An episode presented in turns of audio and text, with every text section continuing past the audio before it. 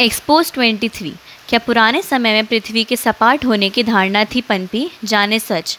Was the thinking of flat earth develop in ancient times know the truth सपाट पृथ्वी यानी कि flat earth की मिथिक एक आधुनिक समय की गलत धारणा है, जो कि यूरोप में मध्य युग के दौरान पृथ्वी के विद्वानों और शिक्षित लोगों द्वारा गोलाकार के बजाय सपाट माना जाता था। क्या थे? विद्वानों के तर्क वितर्क आइए जानते हैं इस बारे में। एक गोलाकार पृथ्वी का सबसे पहला प्रलेखन प्राचीन यूनानियों से आता है। 600 ईस्वी से विद्वानों ने इस दृष्टिकोण का समर्थन किया और प्रारंभिक मध्ययुग, जो कि 700 से 1500 ईस्वी तक लगभग सभी विद्वानों ने गोलाकार दृष्टिकोण को ही अपना विश्वास रखा। 1400 के दशक से शिक्षित यूरोपीय लोगों के बीच एक सपाट पृथ्वी का विश्वास लगभग किसी में नहीं था। कई काल्पनिक प्रसिद्ध चित्रों में पृथ्वी को सपाट दिखाने के बावजूद भी इस बात पर विश्वास करने वाले लोगों की काफ़ी कमी थी। क्या आप भी इस गलतफहमी के शिकार थे कि पृथ्वी सपाट है? अगर आप भी इस बात में विश्वास रखते हैं कि पृथ्वी सपाट है, गोलाकार नहीं तो समय आ गया है आप अपनी सोच में बदलाव लाएँ और सत्य से अवगत हों। स्टीफन जे गोल्ड के अनुसार, विद्वानों के बीच कभी भी सपाट पृथ्वी के अंधेरे की अवधि नहीं थी। भले ही बड़े पैमाने पर जनता ने हमारे ग्रह को अवधारणा को तब और अब दोनों तरीके से परिभाषित किया हो। ग्रीकों का गोलाकार गान कभी फीका नहीं पड़ा।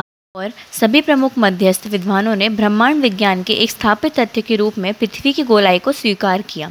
विज्ञान के इतिहासकार डेविड लिंडबर्ग और रुलान नंबर बताते हैं कि मध्ययुग में ऐसा कोई एक ईसाई विद्वान नहीं था, जिन्होंने पृथ्वी की गोलकारता को स्वीकार नहीं किया था।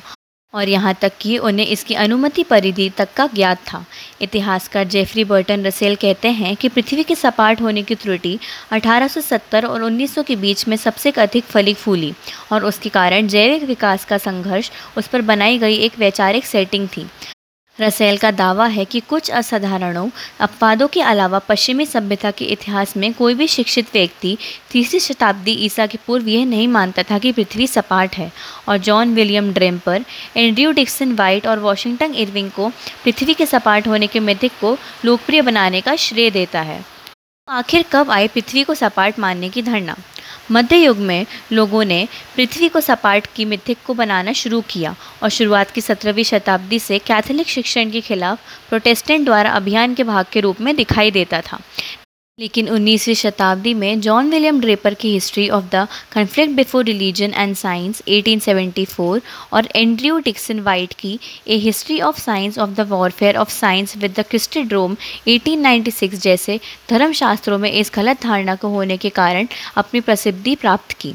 नास्तिकों और अज्ञेयवादियों ने अपने स्वयं के उद्देश्यों के लिए इस मिथक का समर्थन किया, लेकिन ऐतिहासिक अनुसंधान ने धीरे धीरे यह प्रदर्शित किया कि ड्रेपर और वाइट ने अपनी किताबों में तथ्य की तुलना में अधिक कल्पना का प्रचार किया था।